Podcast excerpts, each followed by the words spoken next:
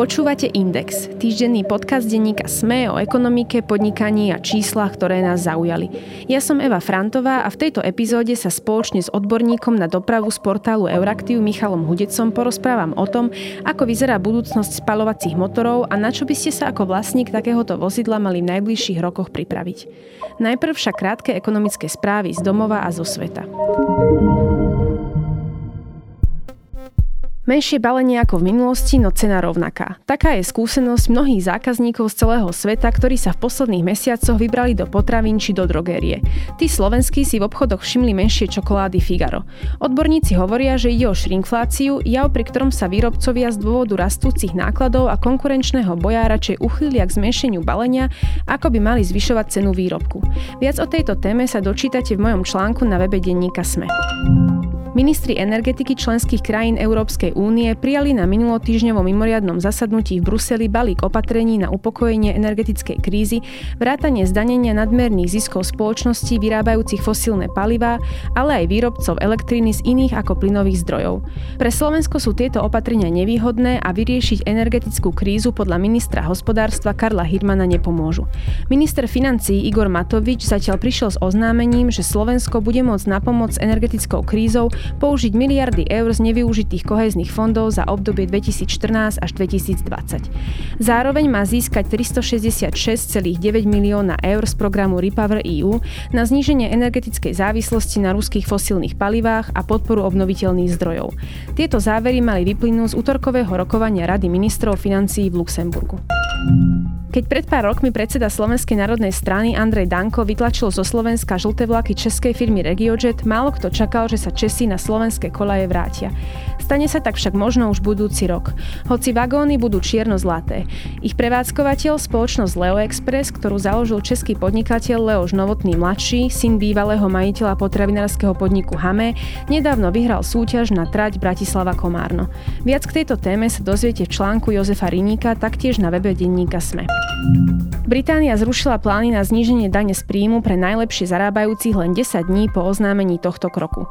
Dôvodom je rebelia poslancov vládnej konzervatívnej strany. Zníženie tejto dane predstavovalo relatívne malú časť balíka stimulov vo výške 45 miliard libier, ktoré britská vláda oznámila pred dvoma týždňami. Britská premiérka Liz Trasová ešte v nedelu tieto opatrenia obhajovala, ale povedala tiež, že mohla odviesť lepšiu prácu a pripraviť pôdu na ich oznámenie. Sabotáž na plynovode Nord Stream 1 a 2 minulý týždeň opäť zdvihla cenu plynu napriek tomu, že do Európy už prostredníctvom nich vôbec netečie. V skutočnosti sa Európa od ruského plynu do veľkej miery odstrihla a platí to aj pre Slovensko. Závislosť únie sa zo 40% znížila na 9 a oveľa dôležitejšie je zachovať v chode zdroje z Norska. Viac k tejto téme sa dočítate v mojom texte rovnako na webe denníka Sme. Budúci rok bude podľa Národnej banky Slovenska ešte náročnejší ako ten prebiehajúci. Reálne mzdy podľa jej predikcie poklesnú, inflácia dosiahne nové rekordy a Slovensko sa nevyhne miernej recesii.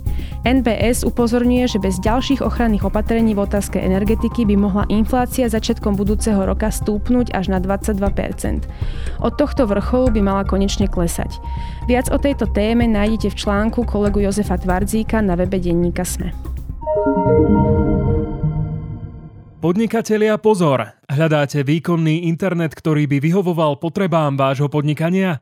Vyberte si bezpečný a spolahlivý internet od UPC.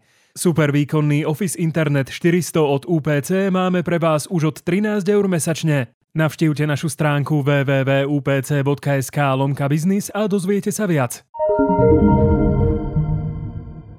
Doprava je jediným sektorom, v ktorom sa emisie skleníkových plynov počas posledných troch desaťročí zvýšili. Oproti roku 1990 je ich nárast až tretinový. Ešte detailnejšie dáta však ukazujú, že najväčší problém nie sú lode či lietadla, ale bežná každodenná cesta do práce alebo do školy. Benzínové a naftové autá, dodávky, motorky či skútre sa spoločne podielajú na vyše 70% vzniknutých dopravných emisí. Obavy z toho, čo bude ďalej, ak zásadne nezmeníme svoj spôsob prepravy, sú teda legitímne a má ich aj Európska únia. Aj preto ešte v lete minulého roka priniesla na stôl návrh skoncovať do roku 2035 s neekologickými spalovacími motormi a nahradiť ich elektromobilmi. Ide o konečné rozhodnutie a ak áno, na čo sa musia pripraviť bežní ľudia a na čo slovenská ekonomika? Má zmysel elektroauto kupovať už teraz, keď sú ceny elektriny najvyššie za posledné desiatky rokov, alebo radšej počkať? A čo ak vlastním hybrid bude musieť vymeniť aj ten? Aj na tieto otázky sa budem pýtať odborníka na dopravu z portálu Euraktiv Michala Hudeca. Dobrý deň, pán Hudec. Dobrý deň, ďakujem za pozvanie. Tak od konca júna počúvame, že enviroministri Európskej únie sa dohodli na zákaze predaja aut so spalovacím motorom do roku 2035. Ono to ale tak úplne nie je zákaz, respektíve nie v pravom slova zmysle, tak možno si vysvetlíme, o čo vlastne ide. Tak ministri životného prostredia členských krajín koncom júna naozaj schválili zákaz alebo istú formu zákazu predaja nových osobných aut a ľahkých užitkových vozidiel, to je teda dodávok, to je celkom dôležité, mm-hmm. pri ktorých prevádzke vznikajú priam priame výfukové emisie. To znamená, že máte pravdu, že to nie je priamy zákaz v tom pravom zmysle slova. Ide v podstate o sprísnenie emisných štandardov, keď tie nové vozidlá budú musieť znížiť svoje emisie oxidu uhličitého o 100%, čo v praxi znamená, že od roku 2035 si už nové dízlové alebo benzínové auto nekúpite.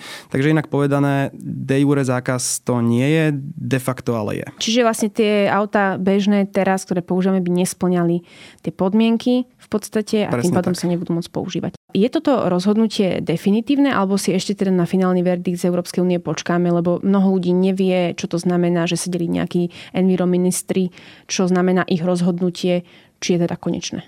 Návrh komisie už schválil Európsky parlament, no a po ňom aj rada, čiže to sú tie členské štáty, to sú tí e, ministri životného prostredia. To znamená, že ten ústup od e, spaľovákov už je finálny. Hoci ako sa vraví, kým nie je vyjednané všetko, tak nie je vyjednané nič. Otázna je už len ale tá finálna podoba tej legislatívy, no a o nej sa akurát e, aktuálne vedú vyjednávania na úrovni trialógu. To znamená vyjednávania medzi vyjednávačmi na jednej strane komisie, parlamentu a rady, tých troch hlavných inštitúcií Európskej únie. Tieto vyjednávania už tradične vedie predsednícka krajina, ktorou je teraz e, Česká republika tento pol rok. No a český premiér Peter Fiala e, nedávno, e, alebo ešte myslím, že pred začiatkom predsedníctva povedal, že Česko sa bude snažiť o určité zmiernenie tejto uh-huh. legislatívy a presadenie niektorých výnimiek. Aktuálne sa teda hovorí najmä o syntetických palivách, teda niektorých aj palivá. Uh-huh. Využívanie týchto palív ak by sa teda tú výnimku alebo to zmiernenie podarilo presadiť a ak by sa tá výnimka pre e-paliva tam bola v tej legislatíve, tak to by praxi otvorilo cestu hybridom. No a takéto niečo mimochodom veľmi silno presadzuje Nemecko. Áno, tam sa vlastne ešte dostaneme.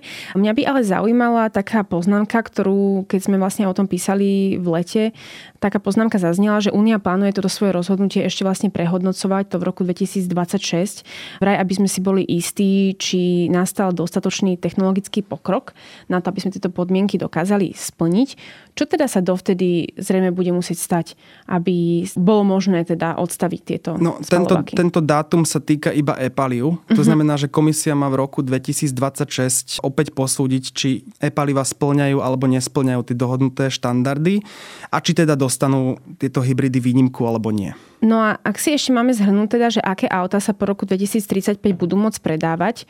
Hovorili ste, že teda ide o osobné vozidla aj dodávky, ktorý sa týka táto novinka. Ráta sa aj s vodíkovým pohonom, alebo aké automobily už budú potom kvázi považované za tie dovolené? Budú sa môcť predávať všetky vozidla, ktoré netvoria tie výfukové emisie. Sem samozrejme patria batériové elektromobily, ale aj vozidla na vodíkový pohon. A otázne sú v podstate už len tie hybridy. V Nemecku už vodík poháňa prvé vlaky, ďalšie kroky napríklad podniká aj Únia. V pláne Repower EU, ktorý teda vznikol ako odozva na ruskú inváziu na Ukrajinu a teda snahu Európy otrhnúť sa od fosílnych palív, Únia zdvojnásobila svoj cieľ a v roku 2030 chce každý rok vyrábať 10 miliónov tón vodíka z obnoviteľných zdrojov.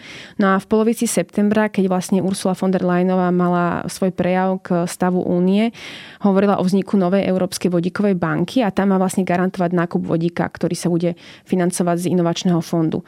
Ale tento vodík, ako keby sa spomínal často aj v komunikačnej kampani nášho bývalého ministra hospodárstva Richarda Sulíka, on si ho zobral ako za takú svoju obľúbenú komunikačnú vec, ale teda často sa hovorí, že ide o technológiu, ktorá je v počiatkoch svojho vývinu. Tak možno vidíte vy vodíkové auta či už osobné alebo nákladné v roku 2035 ako niečo reálne? Tak v počiatkoch je výroba a využívanie zeleného vodíka, to znamená toho vodíka, ktorý sa vyrába elektrolízou z obnoviteľných zdrojov. No a takáto výroba je zatiaľ jednak veľmi drahá a toho zeleného vodíka je veľmi málo a nejakú dobu ho ešte málo aj bude. Vodík je naozaj skvelou technológiou s obrovským potenciálom dekarbonizácie priemyslu a presne takto podľa mňa tým treba premýšľať, že využíme ten zelený vodík tam, kde vie priniesť najväčší osoch a na... neplitvajme ho v sektoroch, kde byť nemusí.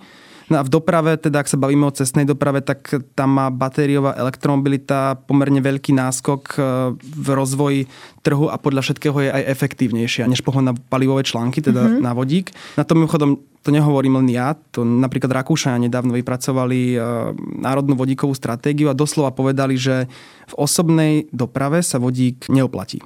V ťažkej nákladnej doprave má ešte elektromobilita medzery, čiže tam možno. To hovoríme o tom zelenom stále. Hovoríme o zelenom vodíku, uh-huh. áno, mhm. pretože s tým Európska komisia ráta. Hej, lebo vodík sa môže vyrábať aj z fosílnych palív, to je šedý vodík, ale z toho to vyrábať predsa nechceme, takže dôležitý je tu ten zelený vodík. Čiže, ako som hovoril, v tej ťažkej nákladnej doprave tam ešte má elektromobilita nejaké medzery, čiže tam možno, niečo som počul aj o lodiach a myslím, že lietadlách, ale konec koncov ten trh a automobilky už viac menej sami rozhodli, že batériová elektromobilita je v cestnej osobnej doprave cestou vpred. Ešte aby som jednu vec dodal, tak toto by podľa mňa nemala byť politická otázka a nie je to ani otázka na lobbystov. Toto je jednoducho otázka pre technikov, konzultantov a analytikov, že oni nech, presne ako to robili Rakúšania, že oni nech zoradia sektory podľa toho, kde vie zelený vodík priniesť najväčšiu úsporu emisí, no a tam ho používajme. A keď sa spomínali napríklad vodíkové autobusy, často sa hovorilo, že by mali byť aj nejaké celé flotily v niektorých mestách, kde sa to vlastne oplatí a podobne. Spomínal nám to pán Sulík aj v rozhovoroch ešte minulý rok na jar, že takéto niečo chcú, potom vlastne vypracovali tú svoju vodíkovú stratégiu. Tak aký je váš názor možno na používanie vodíka v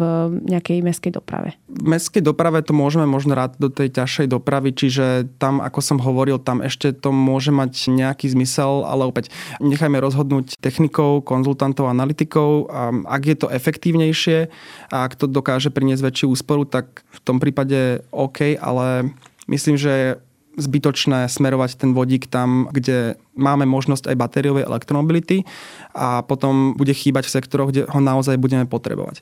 A tie flotily, teda ja som to zachytil, že v Európskej únii naprieč členskými štátmi a v niektorých mestách vznikali aj nejaké vodíkové taxíky, myslím, že v Paríži a v Londýne, ale aj od tohto, pokiaľ viem, sa už tak trošku ustupuje. Takže asi aj odborná verejnosť Európska únia si začína uvedomovať, že možno v tomto sektore to nie je až tak výhodné. Spomínali sme už tie e-palivá. Nemecku sa do nezáväznej prílohy toho materiálu podarilo dostať zmienka teda o tých e-palivách, respektíve syntetických palivách vyrobených z CO2 zachyteného z atmosféry a vodíka. Teoreticky by mali byť klimaticky neutrálne. Čo vieme o takýchto druhoch paliva? V akom štádiu je možno ich využívanie? Alebo keď ľudia si nevedia ani predstaviť, čo to znamená, možno im to trochu priblížiť? Tak ako ste povedali, tie syntetické paliva vznikajú chemickou reakciou vodíka a oxidu uhličitého, čiže aj tu ten vodík, ak budeme chcieť používať tie syntetické paliva, tak aj tu ho budeme musieť používať a aj na toto bude musieť ísť. Teda v rámci toho výrobného procesu e-palív sa nepoužíva rafinovaná ropa, ako pri dízli alebo pri benzíne, ale dá sa využiť ten oxid uhličitý zachytený z iných výrobných procesov alebo prípadne z atmosféry v najlepšom prípade. No a takýto spôsob výroby e-palív by ich teoreticky robí uhlíkovo neutrálnymi, keďže sa pri ich výrobe CO2 neuvoľňuje do atmosféry, ale miesto toho je vlastne recyklovaný. Áno, tie e-paliva na papieri vyzerajú veľmi pekne, ale problém je, že dnes ani zďaleka tie hybridy nedosahujú tie dohodnuté limity a sú drahé a ich výroba je pomerne energeticky náročná. Navyše, ak to má dávať zmysel, tak elektrina, ktorá sa pri ich výrobe použije, by sa mala vyrábať teda nízkoemisne alebo bezemisne. To znamená, že e-paliva budú musieť dosiahnuť pomerne veľký technologický pokrok, čo nie je vôbec nemožné, ale mm-hmm. aj vtedy by som argumentoval, že ich využívanie by a opäť e, odvádzalo zdroje zo sektorov, kde vedia pomôcť e, viac napríklad pri lodiach alebo pri lietadlách, kde je tá dekarbonizácia batériovou elektromobilitou menej pravdepodobná alebo nemožná. A teraz e, máte pravdu, že Nemecku sa podarilo dostať do záverov rady zmienku o e-palivách, ale podotýkam, a to je dôležité, že nie do hlavného textu, ale iba do nezáväzných príloh, čo je akýsi základ pre vyjednávanie, ale ešte to nič neznamená. Čiže... Plán je, ešte aby som dodal, plán je zatiaľ taký, teda ako sme už hovorili, že komisia v roku 2026 posúdi, či tie hybridy splňajú nové kritéria alebo nie.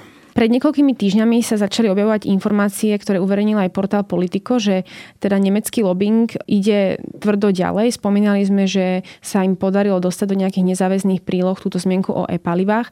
Nemecký minister financí Christian Linder, ktorý sám jazdí na Porsche, tvrdil, že kancelár Olaf Scholz sa za zavretými dverami už v podstate dohodol s predsedničkou Európskej komisie Ursula von der Leyenovou, že sa časť o e-palivách dostane aj do koničnej verzie toho textu.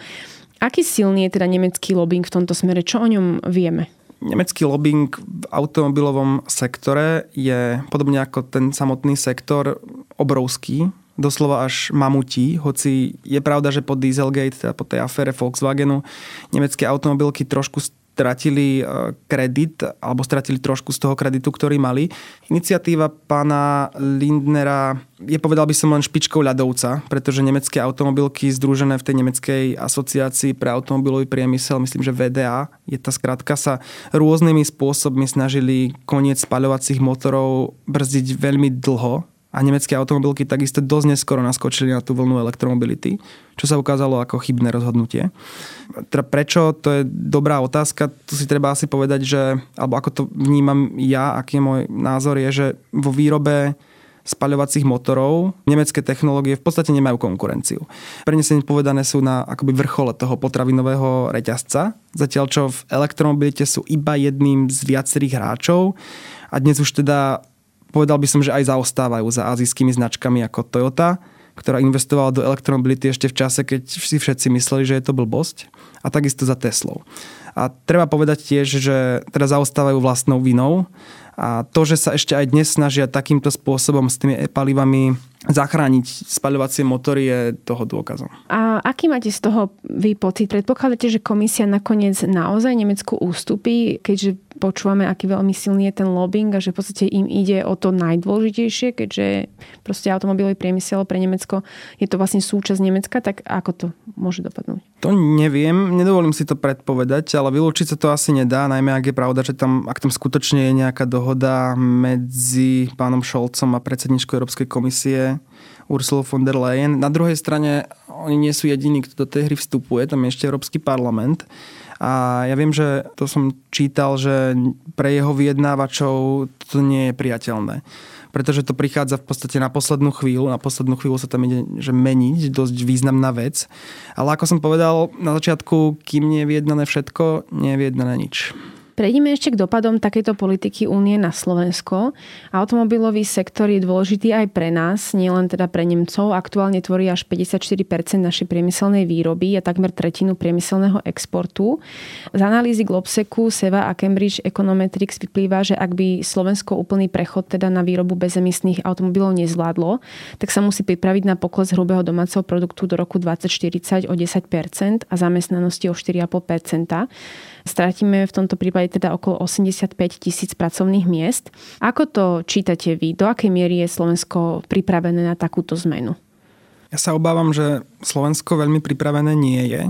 Ja som o transformácii automobilového priemyslu a o tom, že sa to deje a bude diať zo strany predstaviteľov tohto štátu počul ako novinár vlastne iba vtedy, keď som sa ich na to spýtal, čo je teda veľmi smutná vizitka, hlavne preto, že tá transformácia to nie je niečo, čo sa udeje o 5 alebo 10 rokov, hej, že príde rok 2034, tak zrazu, že aha, niečo sa tu o rok ide stať a mali by sme teraz niečo robiť. Nie, tá transformácia to je niečo, čo sa deje tu a teraz a to bude iba naberať e, na intenzite. A konec koncov to nie je iba o predaj e, spaľovacích motorov, nových spaľovacích motorov. My tu máme ruka v ruke idúce procesy, čo je teda jednak ten odklon od spaľovacích motorov a nástup elektromobility ale potom je to aj automatizácia, digitalizácia výroby, nástup autonómnych vozidiel plus ešte akási zmena v návykov v mobilite. A ja nemám pocit, že by to slovenské vlády, či už teda táto alebo minulé nejakým spôsobom riešili. A dodnes nemáme napríklad ani len plán transformácie sektoru, ktorý síce je sám o sebe ničím, pretože na Slovensku máme kopec papierov a kopec stratégií, ktoré nakoniec zostali iba v šuflíku, podstatné teda je jeho naplňanie, ale je to nevyhnutný odrazový mostík.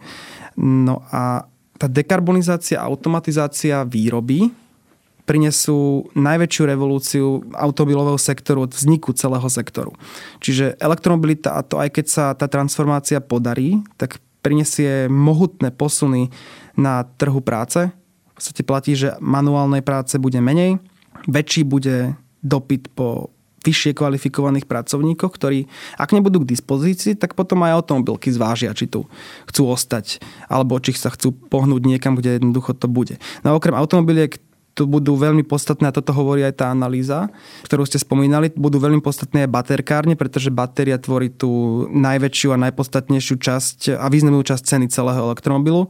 Preto aj tá štúdia odporúča, že podporme predaj e, batériek, podporme výstavu baterkárni. Ja sa ešte pri tejto otázke zastavím. Často, keď sa pýtame automobilového zväzu a podobne, že ako oni vnímajú tú situáciu, tak samozrejme sú proti tomu, aby sa teda zastavil predaj spalovacích motorov. A na druhej strane ale hovoria, že vlastne automobilky sa už rozhodli samé, idú teda tým smerom elektromobility, baterkami podobne. Na Slovensku vidíme, že na východ prichádza nová automobilka, ktorá tam bude vyrábať práve elektromobily.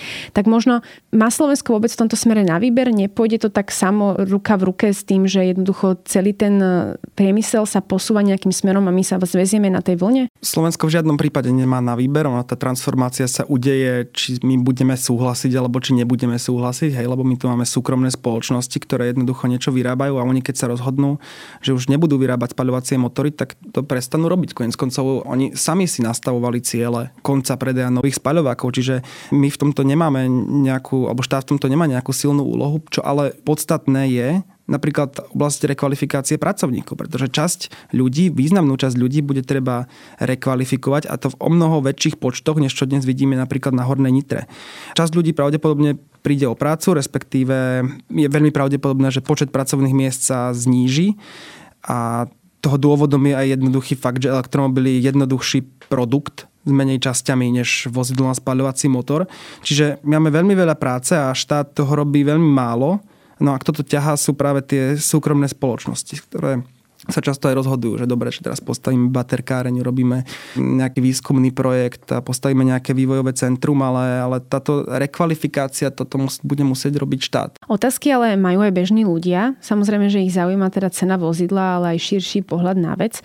Samotná Európska únia priznáva, že elektromobil je teda len natoľko ekologický, nakoľko ekologická je výroba elektriny, ktorú využíva. Zároveň je ekologicky náročná aj jeho samotná výroba a likvidácia. Dokonca náročnejšie ako pri spalovacích motoroch, tak kde máme záruku, že elektromobily budú dostatočne zelené do toho roku 2035? Podľa mňa treba veľmi jasne povedať, že elektromobil je environmentálne priateľnejší a zelenší než vozidla na spaľovacie motory. O tomto nie je najmenších pochyb. Je to pravda, aj keď sa pozrieme na celý životný cyklus toho vozidla vrátane výroby batérie. To je bodka, to proste platí. Vy sa ale pýtate, či sú elektromobily dostatočne, alebo či budú či dostatočne budú? zelené. No, tak to veľmi záleží na tom, že kto sa pýta, pretože aj na Slovensku ich e, máme a sú to dobrí ľudia, ktorí vám povedia, že elektromobilita je stále osobná doprava a jej podpora by nemala byť vôbec našim cieľom. Namiesto toho by sme mali podporovať hromadnú dopravu a tam, kde to ide, tak cyklodopravu a pešiu dopravu. Čiže Vytvárajú elektromobily emisie skleníkových plynov? No áno, vytvárajú. Hoci nemajú tie výfukové emisie, tak nejako ten elektromobil vy musíte vyrobiť, musíte ho nabiť. Tá elektrina z niečoho pochádza, v tom lepšom prípade z obnoviteľných zdrojov, v tom horšom z fosílnych palív.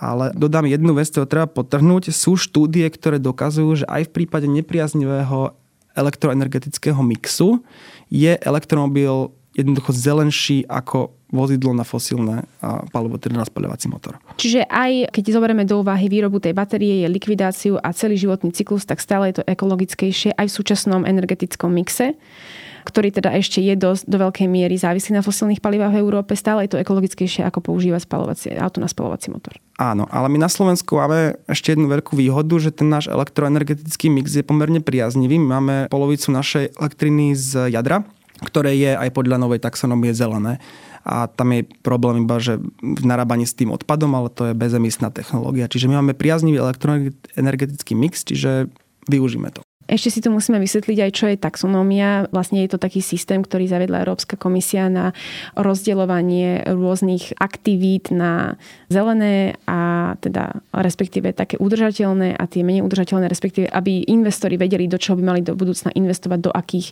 spôsob výroby energie. No a vlastne jadro a takisto aj zemný plyn boli, sú považované za dočasne udržateľné. Predaj ale teda elektrických vozidiel, tým myslím elektromobily, ale teda aj plug-in hybridné elektrické vozidlá, sa od roku 2017 prudko zvýšil, strojnásobil sa v roku 2020, keď začali platiť súčasné ciele týkajúce sa emisí uhlíka. Ako budúcnosť majú teda v tomto celom hybridy? My sme už to trošku načrtli, ale ak sa ľudia dnes pýtajú, či ich majú kupovať a či ich budú vlastne môcť používať, dokedy ich budú môcť používať, čo im poradiť? Ak máte na mysli plug-in hybridy, tak tie sú vynikajúcou prechodovou technológiou, ktorá ešte dnes stále do veľkej miery tlmí tie obavy ľudí, ktorí si na jednej strane, že chcú kúpiť elektromobil, ale na druhej strane sa obávajú možno krátkeho dojazdu. S technologickým postupom batérií toto už postupne prestane byť nejakým dôležitým faktorom.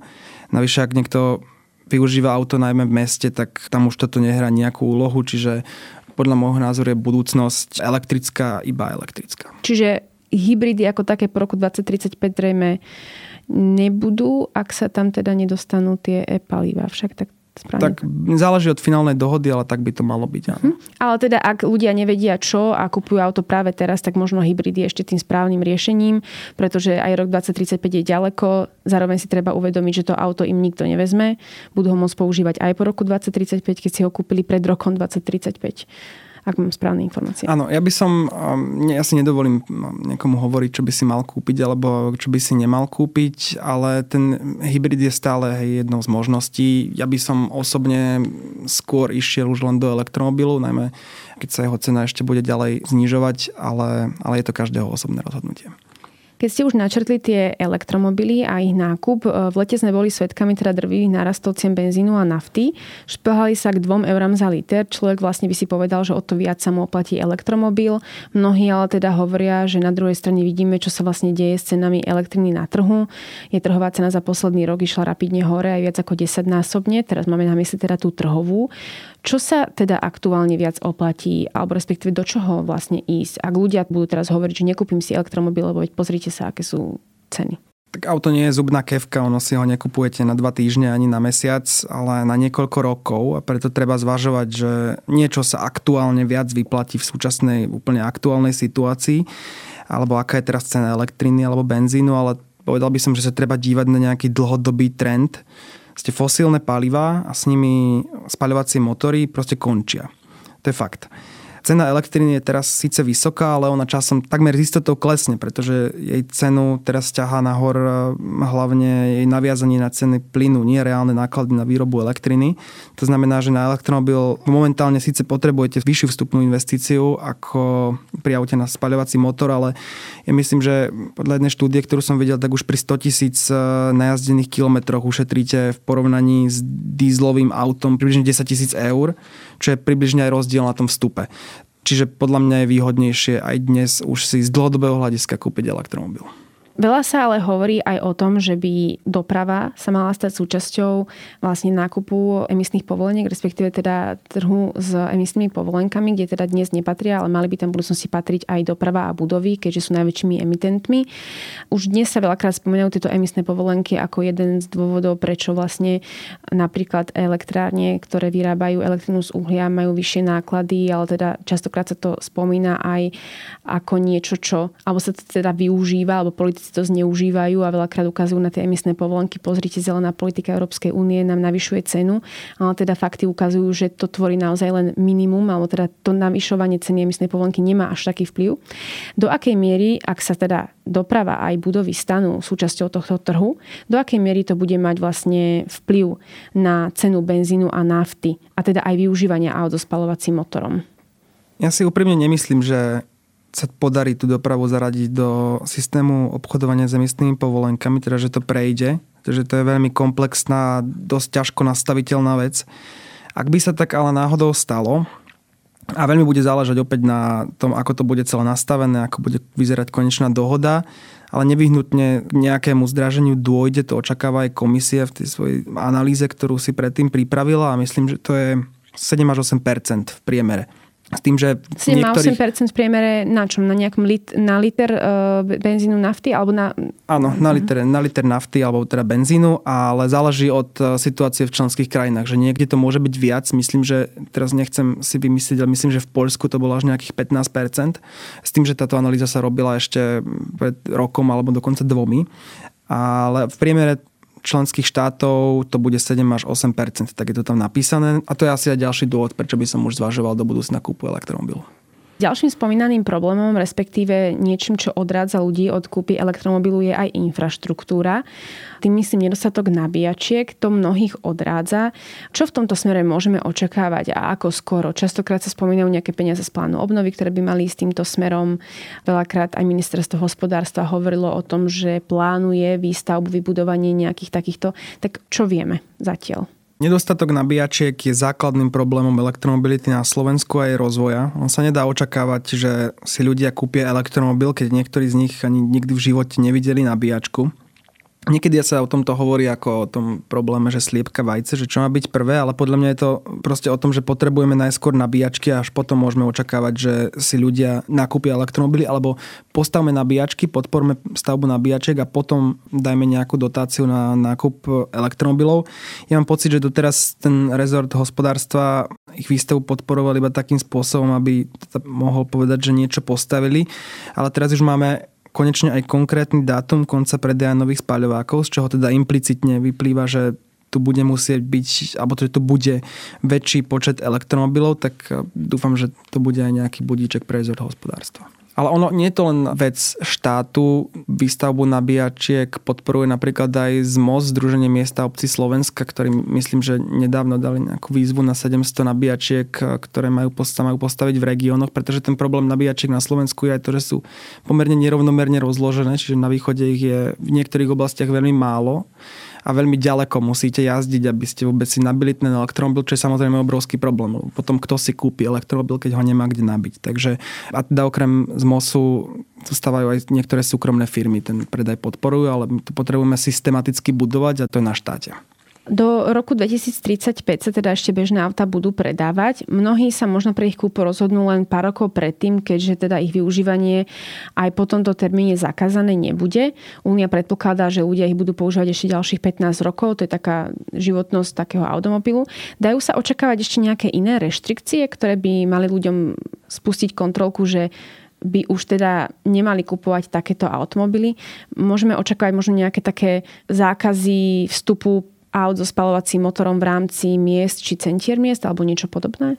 V západnej Európe, najmä vo veľkých mestách, je úplne bežné, že sa samozprávy alebo tie mesta pokúšajú autá z centier nejakým spôsobom vytlačiť, buď teda úplným zákazom, ako je to napríklad, myslím, že Oslo. Toto spravilo od roku v budúcom čase 25 alebo 26, že v centre už tie autá nebudú. Alebo napríklad vytvorením nízkoemisných zón. To spravili v Londýne, kde proste autá, majiteľi aut na spaľovacie motory musia platiť nejaký poplatok, ak tam chcú fungovať. Je to podľa mňa logické a ja s takýmto postupom vo väčších mestách asi súhlasím. Pomáha to jednak ovzdušiu v meste, a zároveň to vytvára viac priestoru pre chodcov a podľa môjho názoru to aj oživuje mesto, ale nie som urbanista, ale to je môj názor. Ja oceňujem, že aj Bratislava sa v nejakej forme snaží tie autá z centra vytlačiť. Pamätáme si, keď ešte na meste SMP bolo v podstate jedno veľké parkovisko a teraz sa myslím odtiaľ pripravuje úplný odklon aut. Takže ja som toho názoru, že ak chcete ísť v centre veľkého mesta autom, tak by ste si to mali vytrpieť. Vyzerá to tak, že v najbližších rokoch čaká európsku dopravu množstvo zmien. Mnohé také, o ktorých sme si pred desiatimi rokmi ani len netrúfli viesť diskusie. Dnes však môžu byť spôsobom, ako teda nielen pomôcť planete, ale konec koncov aj ušetriť.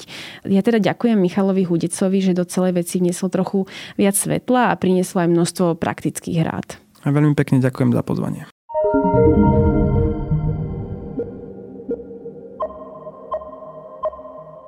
Počúvali ste Index, ekonomický podcast denníka SME, ktorý vo štvrtky nájdete vo všetkých podcastových aplikáciách, ale aj na webe denníka SME. Som Eva Frantová a na tvorbe podcastu sa podielal aj Marek Franko. Ak by ste mi chceli poslať vaše námety alebo podnety, respektíve ste v podcaste našli chybu či nezrovnalosť, pokojne sa mi ozvite na podcast index.sme.sk. To je odo mňa všetko, počujeme sa opäť o týždeň. Podnikatelia pozor! Hľadáte výkonný internet, ktorý by vyhovoval potrebám vášho podnikania? Vyberte si bezpečný a spolahlivý internet od UPC. Super výkonný Office Internet 400 od UPC máme pre vás už od 13 eur mesačne. Navštívte našu stránku www.upc.sk lomka biznis a dozviete sa viac.